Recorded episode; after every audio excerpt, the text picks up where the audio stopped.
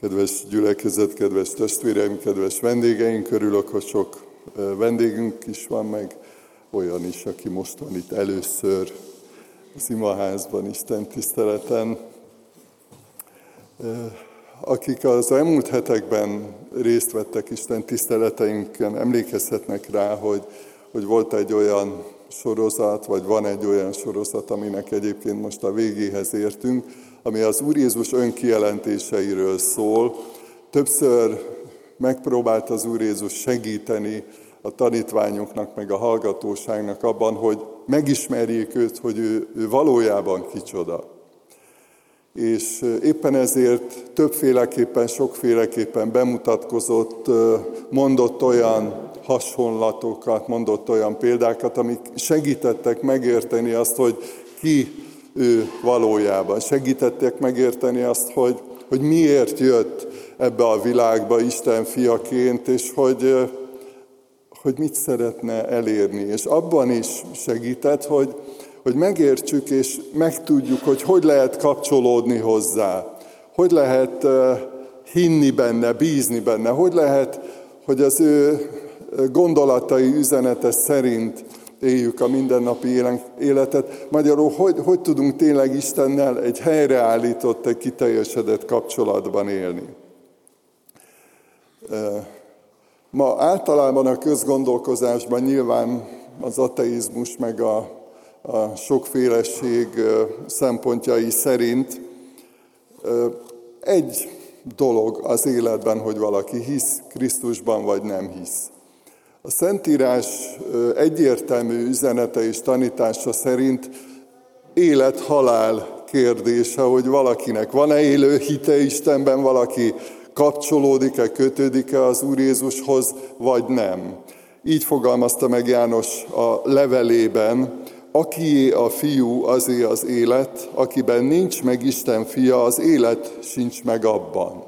És hogyha az evangélium hirdetésére gondolunk, akkor, akkor nyilván ez egyfajta felelősséget is ró ránk, hiszen eh, ha valaki nem hisz Jézus Krisztusban, ha valakinek nincs közössége vele, akkor Isten szerint nincs élete, nincs igazi élete. Létezhet valamilyen formában, lehet, hogy dobog a szíve, lehet, hogy van valamiféle tevékenység, amit az életben csinál, sőt, még néha jót is tehet, de valami alapvető dolog hiányzik az életünkből, hogyha Jézus Krisztus személye, Jézus Krisztus igéje nincs benne.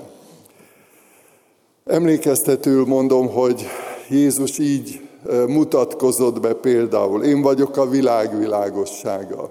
Vagy én vagyok az út, az igazság és az élet. Vagy egy más helyen azt mondta az Úr Jézus egy másik beszélgetésben, hogy én vagyok a feltámadás és az élet. Vagy én vagyok a jó pásztor, én vagyok az élet kenyere. Ezek olyan példák, olyan gondolatok, amiket megértettek az emberek, segített nekik abban, hogy megismerjék Istent és Isten szándékait. A mai igében pedig arról olvastunk, hogy azt mondta az Úr Jézus, én vagyok a szőlőtő, ti a szőlőveszők.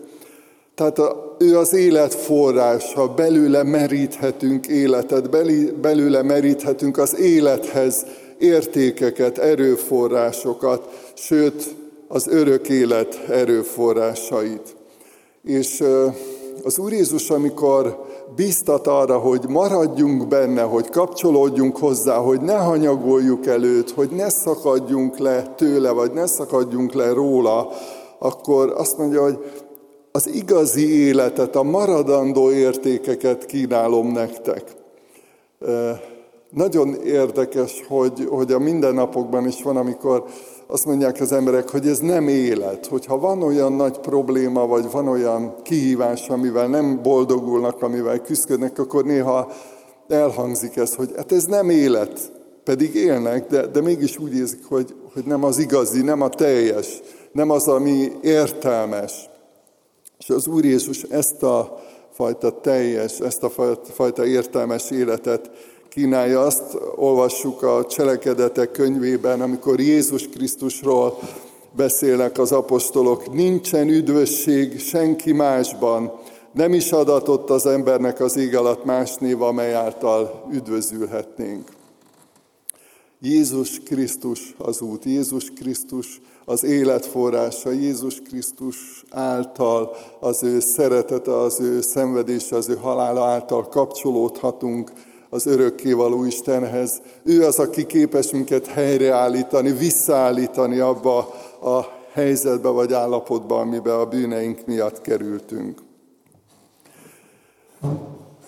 Az első gyülekezeteknek nagyon fontos volt a, a hitvallás, amit egyszerűen és tömören megfogalmazhattak. Például a legrövidebb hitvallás az így szólt, hogy Jézus Krisztus Úr, és akkor a római császárság idején ez egy, ez egy nagyon fontos üzenet volt, hogy ki az Úr, ki az Isten. Jézus Krisztus az Úr. Aztán egy kicsit bővebb formája ez annak, hogy Jézus Krisztus Isten fia megváltó. És ezek a hitvallások, ez a meggyőződés nagyon sokat segít nekünk abban, hogy mi önmagunkban is helyre tegyük azt, meg újra értékeljük, és újra megfogalmazzuk, hogy ki nekünk Jézus Krisztus. Mit jelent ő nekünk? És ez a példa, amit az Úr Jézus elmondott, hogy én vagyok a szőlőtő, ti a szőlőveszők, ez annak a megértésében is segít, hogy magunkat is meg tudjuk valamilyen módon határozni. Ugye sok szó esik manapság az identitásról, hogy kik vagyunk, kik vagyunk Istenben, kik vagyunk Krisztusban, kik vagyunk, mint Isten gyermekei, mint Krisztus tanítványai.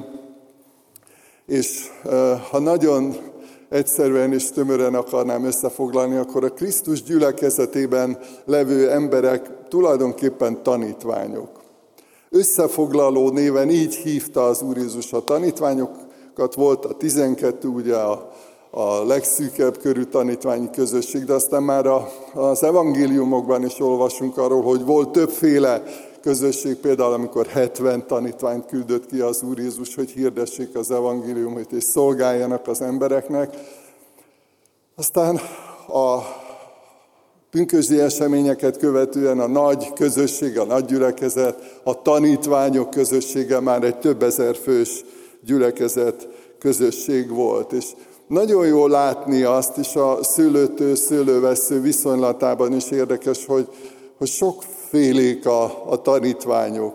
Különböző értékeink vannak, különböző képességeink vannak, de mégis a tanítványi közösségbe kapcsolódunk és oda tartozunk. A tanítványságnak van egy olyan jellemzője, ami azt gondolom, hogy az apostolok életében is egy nagyon fontos szempont volt, a taníthatóság.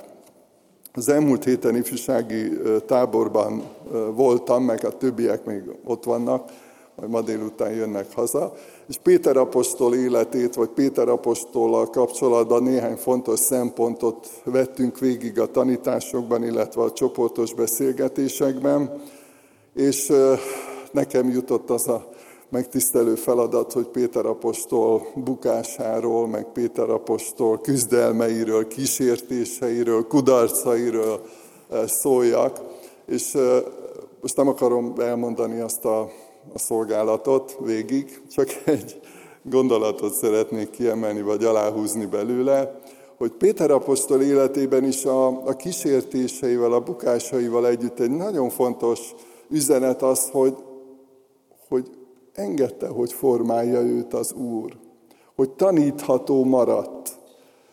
És nem értett mindent, ugye ezt mondta is az Úr Jézus neki, amikor a lábmosás történeténél beszélgettek, hogy Hát amit most én teszek, azt nem érted, de majd később megérted. És Péter nyitott volt arra, hogy majd megértse.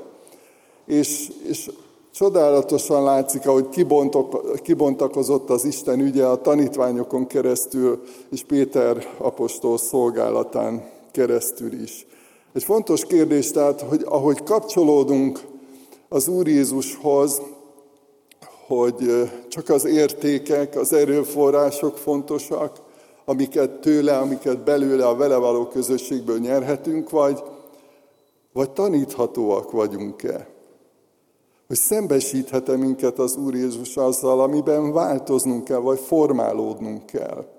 És gondoljatok arra, hogy, hogy az Úr Jézus, ha ő a, szőlővesz, ő a szőlőtő, mi pedig a szőlőveszük, akkor a, a tápanyagok, az értékek áramlanak felénk és belénk, És ugye, hogyha most a képnél maradunk, akkor egy növény hogy hoz gyümölcsöt, ugye fejlődik, növekszik, további veszőket hajt, és akkor a veszőkön meg, megjelennek a, a gyümölcsök.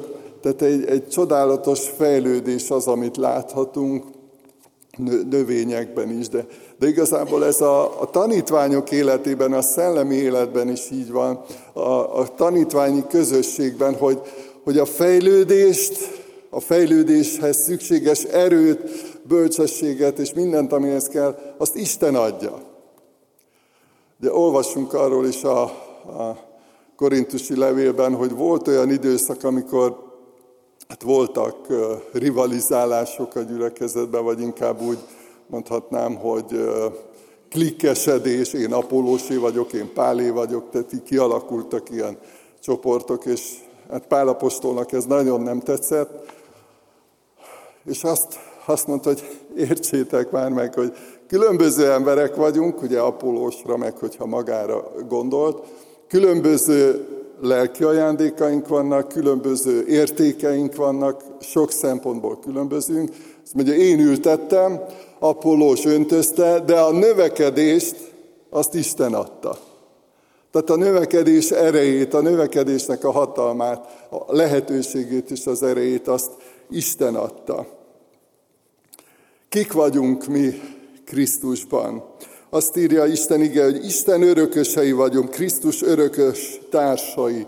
Ami azt jelenti, hogy mérhetetlenül sok értéket kaptunk Istentől a teremtésben, a gondviselésben, és a megváltásban, és a Szentlélek munkájában. Sőt, az identitásunkat keresve, vagy újra gondolva egy, egy nagyon fontos üzenet, hogy kik vagyunk mi Krisztusban, ahogy kapcsolódunk hozzá, Isten munkatársai. Mert amikor vannak gyümölcsei a szolgálatunknak, az életünknek, vannak eredményeink, vannak sikereink, akkor azt a hívő ember nem úgy mondja, hogy nézd már, milyen ügyes vagyok, milyen jól csináltam, milyen klasszul csináltam, nem azt mondja, hogy dicsőség az Istennek. Ő adta a növekedést. Volt erőm? Hát persze, mert Isten adott. Volt egy jó gondolatom? Hát persze, mert Isten adta. Tehát mindig ez van benne az identitásunk, ezen az alapon nyugszik, hogy Krisztus az, aki az erőt és a bölcsességet adja a növekedéshez is. Mi közvetítjük, illetve továbbadjuk ezeket az erőforrásokat, akár a gyülekezeti közösségen belül, amit máshol így fogalmaz az ige, hogy egymás terhét hordozzátok, és úgy töltsétek be a Krisztus törvényét. Úgy szeretnénk néha olyan gondtalan meg minden probléma nélküli életet élni, és vannak, amikor elviselhetetlenül nehéznek tűnő terheket kell vinnünk. És azt mondja az ige, hogy, hogy ha mi Isten munkatársai vagyunk, akkor egymásnak is tudunk ebben segíteni, hogy hordozzuk ezeket a terheket, vagy az evangélium hirdetésével, amikor, amikor valaki csak megkérdezi, valaki eh, kíváncsi arra, hogy, hogy mit jelent nekünk Jézus Krisztus, vagy ki számunkra Jézus Krisztus ki Jézus Krisztus, kik vagyunk mi, és ugye ebben a példában, a szőlőtőről, szőlőveszőről szóló példában azt mondja az Úr Jézus, hogy maradjatok én bennem, kapcsolódjatok hozzám. És ugye ez is egy nagyon izgalmas kérdése a ma emberének, hogy hát ezt hogy lehet megcsinálni, hogy lehet kivitelezni.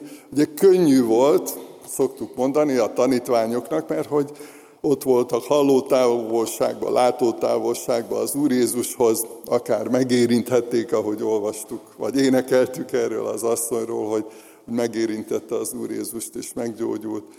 Tehát ilyen közel volt Jézus, érinthető, hallható, látható távolságban volt. De hát, hogy lehet ma kapcsolódni Jézushoz? És ugye, hogyha az előző gondolatra visszautalok, akkor gondoljatok arra, hogy akkor is volt abban a társadalomban is, abban a népben, vagy abban a közösségben is voltak olyanok, akik elutasították őt. Megérinthették volna, kapcsolódhattak volna hozzá, mégis elutasították őt.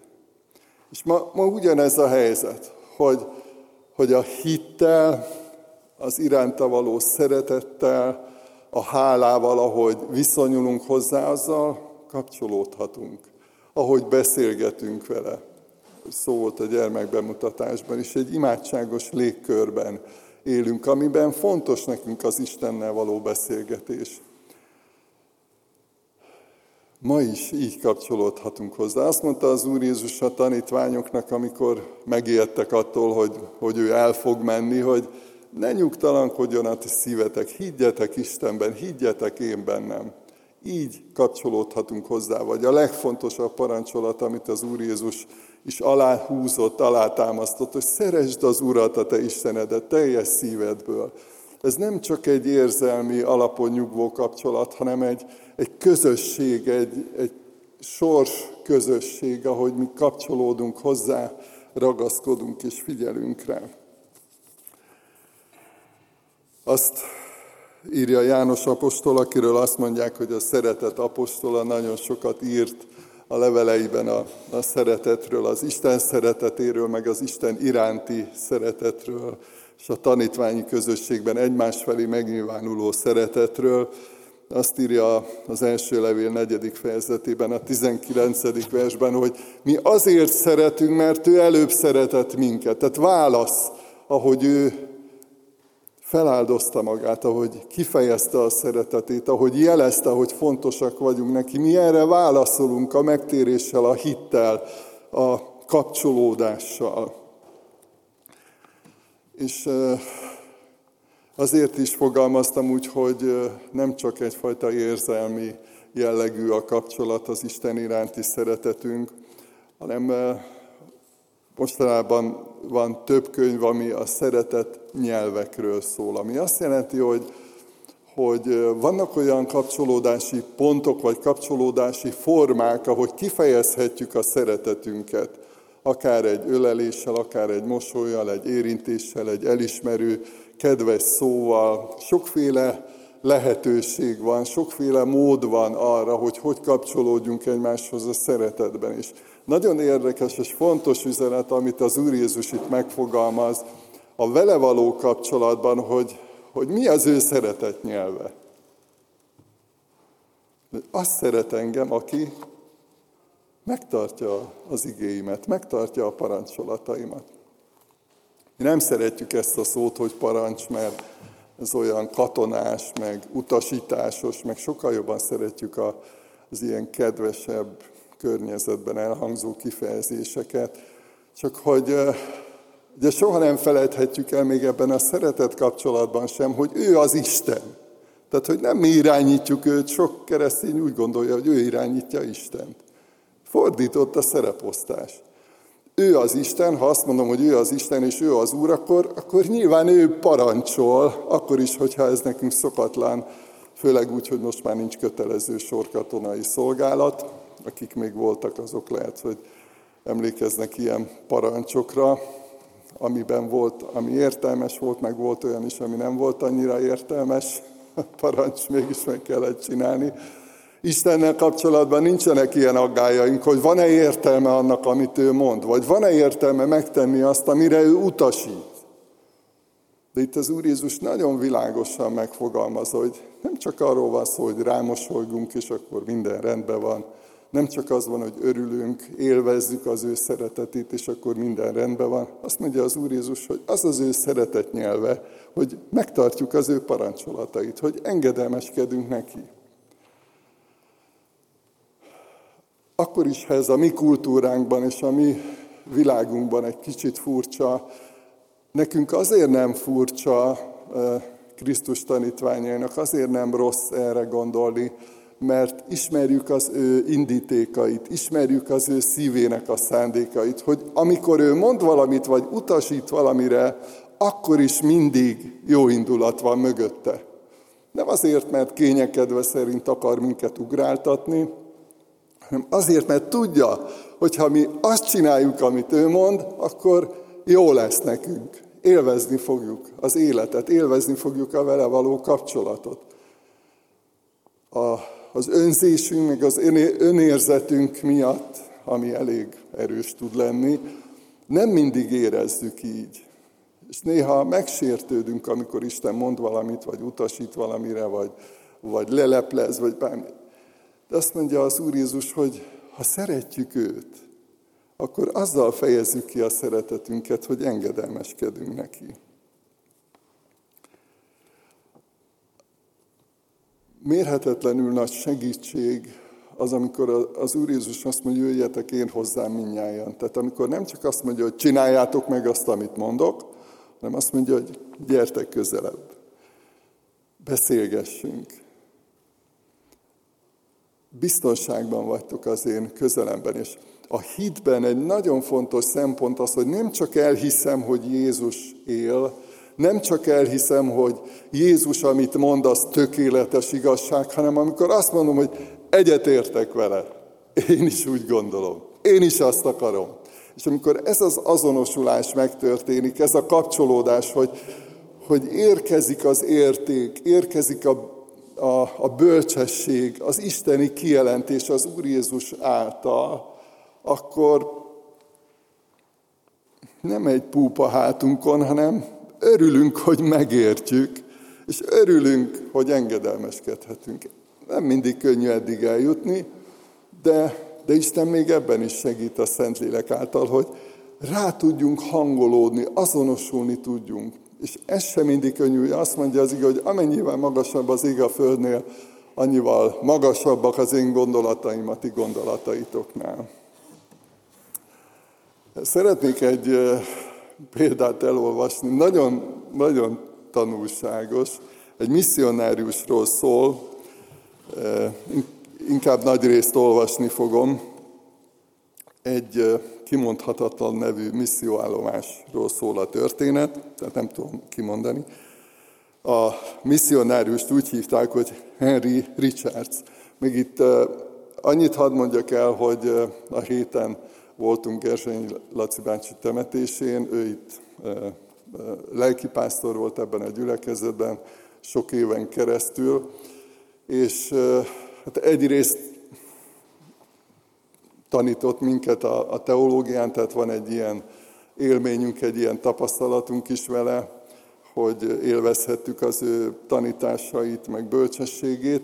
De ezt lehet, hogy sokan nem tudjátok, hogy ő több ezer ilyen példát, illusztrációt gyűjtött össze, amiből úgy gondolom, hogy ti nagyon sokat hallhattatok, mert az ige hirdetéseiben nagyon sokat mondott, ilyen példákat, illusztrációkat, és ezt a gyűjteményét ő egyébként közkincsé tette, és ebből a gyűjteményből való ez a példa. Tehát ez a Henry nevű lelkész szokatlan tapasztalatot szerzett, nem vonta kétségbe soha a bibliai kijelentések megbízhatóságát, és egy olyan helyre került ebben a misszióban, ahol nem volt még Biblia, tehát nem fordították le arra a nyelvre a Bibliát, és az volt a módszere, úgy kezdett prédikálni, hogy a Lukács evangéliumát elkezdte lefordítani az ő nyelvükre, néhány verset, ugye, aki valaha fordított azt tudja, hogy nem egy egyszerű feladat, nem beszélve arról, hogyha egy teljesen ismeretlen törzsi nyelvre kell lefordítani, az bonyolíthatja a helyzetet. Lényeg az, hogy így döntött el, hogy 10-12 verset lefordít, és aztán ezt megmagyarázza a gyülekezetnek. És hát eljutott a Lukács evangélium a hatodik verséhez, és ezeket a szavakat találta ott. Aki kér tőled, annak adj elhatározta, hogy ezt sohasem olvassa fel ezt a mondatot az embereknek, mert notórius kéregető koldulók voltak, és attól tartott, hogy mindenét elkérik tőle. Visszament az első fejezethez, és újból kezdte, hogy legyen ideje gondolkodni a kérdéses szakaszon. Minél többet elmélkedett a Biblia versen, annál jobban felismerte annak a jelentését. Tehát amikor ismét ahhoz a vershez érkezett, felolvasta az embereknek, és megmagyarázta, hogy mit jelent. A benszülöttek azonnal elkezdték tőle elkérni az ingóságait. Ő meg tétovázás nélkül odaadta nekik, amit kértek. Hamarosan mindene a benszülöttekhez került. Aztán kezdtek beszélgetni maguk között, és megállapították, hogy ez a misszionárius Isten embere lehet, még sohasem láttak hozzá hasonlót, aki nem tagadta meg egyetlen kívánságukat sem. Kezdték visszavinni az elkért tárgyakat, és végül mindenét visszaadták. Az Isten igéje iránti engedelmesség alapján hamarosan nagy ébredés kezdődött ott a törzsben a, a pogányok között.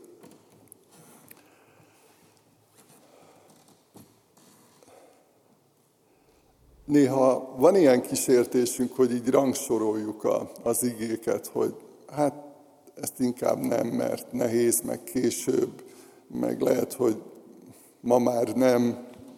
Saját fülemmel hallottam ilyen mondatokat, hogy ma már ez az ige nem érvényes, meg nem fontos, meg nem aktuális. Ezt a példát azért is olvastam fel, mert egy nagyon ékes bizonyítéka annak, hogy, hogy amikor mégis úgy döntünk, hogy Istennek engedelmeskedünk, akkor annak milyen gyümölcsei, milyen eredményei lehetnek. És itt érkeztünk el az utolsó ponthoz, vagy gondolathoz, hogy az élő hit, az Istenhez való kapcsolódás, a Krisztusnak való tanítványi elköteleződés jele, természetes bizonyítéka a gyümölcs. Mint ahogy a szőlőnek is az a bizonyítéka, hogy él, hogy rendben van minden, hogy, hogy gyümölcsöt hoz. Röviden összefoglalom, eh, hogy eh, mit tanít a Biblia a gyümölcsről, nagyon-nagyon vázlatosan, mert ez is egy nagyon nagy téma. Alapvetően ugye a Szentlélek gyümölcse az, amit eh, olvasunk az Új Szövetségi Szentírásban, ami Isten munkája, a Szentlélek munkája bennünk. Ami azt jelenti, hogy egy Krisztusi jellemet formál bennünk, azt olvassuk Galatákhoz írt levél 5. fejezetében, a 22. 23. versben. A lélek gyümölcse, szeretet, öröm, békesség, türelem, szívesség, jóság, hűség, szelítség, önmegtartóztatás. Az ilyenek ellen nincs törvény.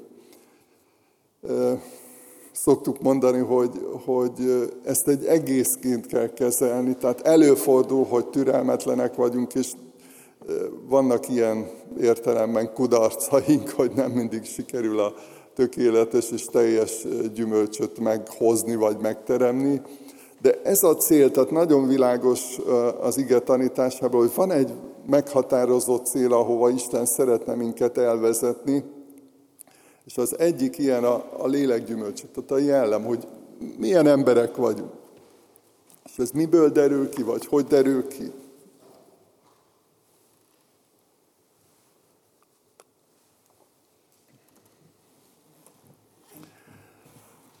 Emlékszem egy barátomra, hát most már jó régen, szerintem ilyen kb. 45 éven nősülhetett meg, és egyébként a Veselény utcából nősült egy nagyon kedves, aranyos lányt vette el feleségül, és egyszer kiállt bizonságot tenni a gyülekezet elé, és így ő is ilyen érzékeny fajta volt, elkezdett pityeregni, és azt mondja, hogy tudjátok, a, feleségem tudja igazán, hogy én milyen ember vagyok. Mert tényleg mindannyian úgy ismertük, meg általában úgy van, hogy a gyülekezetben vagy, vagy nagyobb közösségben ritkán derül ki teljesen, hogy, hogy ki milyen, vagy milyen a jelleme, vagy milyen, milyen a személyisége, főleg, hogyha nagy közösség, ha sokan vannak, akkor ugye egyenként nem, nem mindig derül ki egyértelműen. És hát elég meglepő volt ez a vallomás, mert hogy egyrészt mindenki úgy ismerte, hogy egy nagyon rendes, nagyon jó srác, és, és hát így meg, meglepődtünk, és aztán ezt egy kicsit, kicsit kifejtette, ezt most nem akarom részletezni, de hogy, hogy igazából vannak kudarcai otthon a, a családi életben, ahogy viselkedik a, a családban is. Igazából akkor állt össze bennem ez a gondolat, vagy ez a kérdés akkor fogalmazódott meg, hogy, hogy igen, nagyon jó az Isten tisztelet, nagyon jó, amikor együtt vagyunk, amikor együtt énekelünk, magasztaljuk az Urat, amikor imádkozunk, amikor megéljük az Istennel való közösség örömeit, jelenlétét a közösségben, és, és mi van hétfőn? Vagy mi van otthon? Tehát, hogy magunkkal visszük ezt, tehát, hogy az a gyümölcs, ami a Jézus Krisztussal való közösségünkből, az élet forrásából táplálkozó gyümölcs megérik-e otthon, és élvezik-e a, a szeretteink azt, hogy mi kik vagyunk Krisztusban. Vagy, vagy éppen a, a munkahelyen. Ezzel kapcsolatban is sok jó és sok rossz példát tudnék mondani, most nem akarom felsorolni, de, de azzal együtt, hogy lehet, hogy gúnyolnak, vagy szentfazéknak tartanak, belül azért, mert hogy keresztények vagyunk, belül azért mindenki végig gondolja, aki normálisan gondolkodik erről, meg őszintén veti fel a kérdéseket, hogy, hogy tényleg milyen lélek van ebben az emberben. Honnan meríti az erőt a szeretethez, a türelemhez, az örömhöz, akkor is, amikor lehet, hogy egyébként vannak nehézségei. Tehát sokszor a gyümölcstermés azt jelenti, hogy a, a mindennapokban derül ki, hogy Krisztusi a jellemünk. És ezt is jól tudjátok, hogy Antiókiában nevezték először a tanítványokat Krisztusinak, magyarul kereszténynek, mert hogy egyszerűen összevetették, és úgy látták, úgy ítélték meg, hogy ezek úgy gondolkodnak, mint Krisztus, úgy segítenek, mint Krisztus, olyan szeretettel viseltetnek meg, olyan áldozatkészek, önfeláldozóak a szeretetben, mint Krisztus, és azt mondták, hogy ezek Krisztusiak. Tehát így, így lettünk keresztények, így maradt rajtunk ez a név. És valahol ennek a, ennek a példának, ennek a csodának ez a, ez a lényege, ez a kiteljesedése, hogy amikor innen most tovább megyünk a, a mindennapi életben, hogy ott is, persze itt is, az nem azt jelenti, hogy itt nem fontos, itt is fontos, hogy a Krisztusi jellem megerősödjön bennünk, és növekedjünk ezekben a dolgokban, de hogy, hogy ahol járunk, ott tényleg Krisztust vigyük magunkkal. Hogy emlékeztek arra, hogy Jézus mondta, hogy én vagyok a világ világossága, és a tanítványoknak is azt mondta, hogy ti vagytok a világ világossága. És ez ezt, ezt jelenti, hogy valamit, ami bennünk van, ami a Jézus Krisztussal való közösségből bennünk van, azt, azt visszük tovább, és az igét, ahogy meg, megvalósítjuk, ahogy olvassuk erről a misszionáriusról. Milyen ember vagyok, meghozom ezeket a gyümölcsöket, amikor egyedül vagyok, amikor lehet, hogy senki nem lát, senki nincs a közelemben.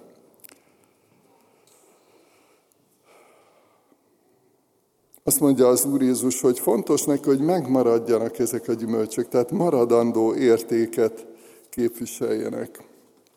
Azt mondja az Úr Jézus, hogy fontos neki, ez is érdekes, hogy hogy mennyire font, hogy elmondja, hogy mi a fontos azt mondja, hogy bennetek legyen az én örömöm. És hogy ez az öröm kiteljesedjen, azt mondja, hogy teljessé legyen. És az is fontos, és ez is abból adódik, hogy az Úr Jézus Krisztussal ilyen közösségben, kapcsolatban vagyunk a Szentlélek által, hogy szeressétek egymást. Az az én parancsolatom, hogy úgy szeressétek egymást, hogy én szeretelek titeket. Tehát hogy megmaradjon ez a gyümölcs, hogy kiteljesedjen, egyre gazdagabb legyen. És végül John Wesleynek egy gondolatát szeretném felolvasni. Sokan tudjátok róla, hogy egy, egy hatalmas angliai ébredésnek az eszköze volt, sok ezer ember, sok tízezer ember megtért az ő szolgálata nyomán. Tulajdonképpen a mai metodista egyház a világon nagyon sok felé megtalálható, az ő szolgálata nyomán született és alakult. Ezt mondta 1786-ban. Ez nem most volt. Nem félek attól, hogy a metodistáknak, mivel az ő szolgálata nyomán alakult a metodista közösség, róluk beszélt, de igazából mondhatott volna baptistát is, vagy református, vagy bármelyiket, tehát nem, itt most nem a metodistán van a hangsúly. Tehát nem félek attól, hogy a metodistáknak nevezett emberek valaha is megszűnnek létezni Európában vagy Amerikában. Attól viszont félek, hogy csak halott szektaként fognak majd létezni, a vallás formáját megtartva annak ereje nélkül. Ő, aki elképesztő erővel és, és hatással szolgált, és nagyon-nagyon sok ember élete megváltozott, és, és hitre jutott, volt egy ilyen félelme, hogy kiüresedhet, hogyha ez a, ez a kapcsolat megszakad, ha megtörik, ha nem, nem figyelünk rá, ha nem tekinti előttünk az Úr Jézus szava, az Úr Jézus áldozata, hogyha célt téveztünk, ez is felvetődött a héten az ifjúsági táborban, hogy, hogy sokszor olyan kicsi múlik ez a, a céltévesztés, és Isten ezért is ajándékozott minket egymásnak is, hogy így, hogy segítsünk egymásnak abban, hogy a célra tartsunk, hogy tényleg mindig tudjuk, hogy mi a legfontosabb. És amikor most elcsendesedünk, válaszolunk az Isten üzenetére, akkor gondolkodjunk el ezen, hogy, hogy milyen az Úr Jézussal való közösségünk, hogy mit merítünk belőle, mit tanulunk tőle, és hogy meghozzuk-e azokat a gyümölcsöket, azokat az értékeket, amelyeket ő táplál bennünk. Úgyhogy néhány pillanatig most csendben, közösen imádkozzunk, és így válaszoljunk az Isten igéjére.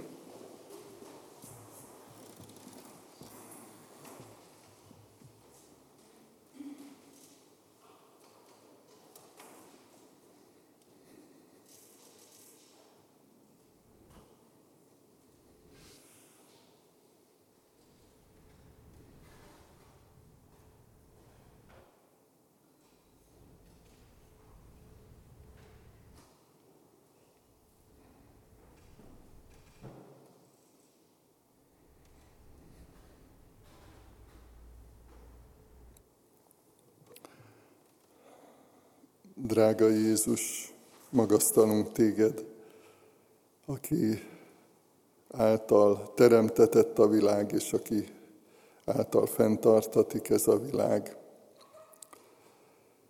Magasztalunk téged a te szeretetedért, a te jó indulatodért, a te önfeláldozó szeretetedért. És hálát adunk azért, hogy nagyon sok energiát fordítottál és fordítasz ma is arra a Szentlélek által, hogy, hogy megváltozzon az életünk, hogy betölts minket a te drága lelkeddel, hogy megváltoztasd a gondolkozásunkat, hogy, hogy eredményes gyümölcstermő tanítványaid legyünk. Köszönjük azokat az értékeket, az erőt, a bölcsességet, amit tőled kapunk az élethez és a szolgálathoz. És köszönjük, hogy minden feltételt biztosítasz ahhoz, hogy, hogy eredményes hívő életet éljünk. Urunk, arra kérünk, hogy áld meg a, a személyes kapcsolódásunkat, ahogy egyenként kapcsolódunk hozzád és imádkozunk azért is, hogy áld meg a mi gyülekezetünket is, hogy együtt is úgy tudjunk kapcsolódni hozzád, hogy Te vagy az Úr, Te vagy mindenek előtt és mindenek fölött az, akire figyelni akarunk, akitől várjuk az igét, várjuk az utasításokat, a parancsokat, és köszönjük neked, hogy béke van a szívünkben, amikor arra gondolunk, hogy, hogy Te vezetsz minket, és nem mi magunk irányítjuk a saját sorsunkat.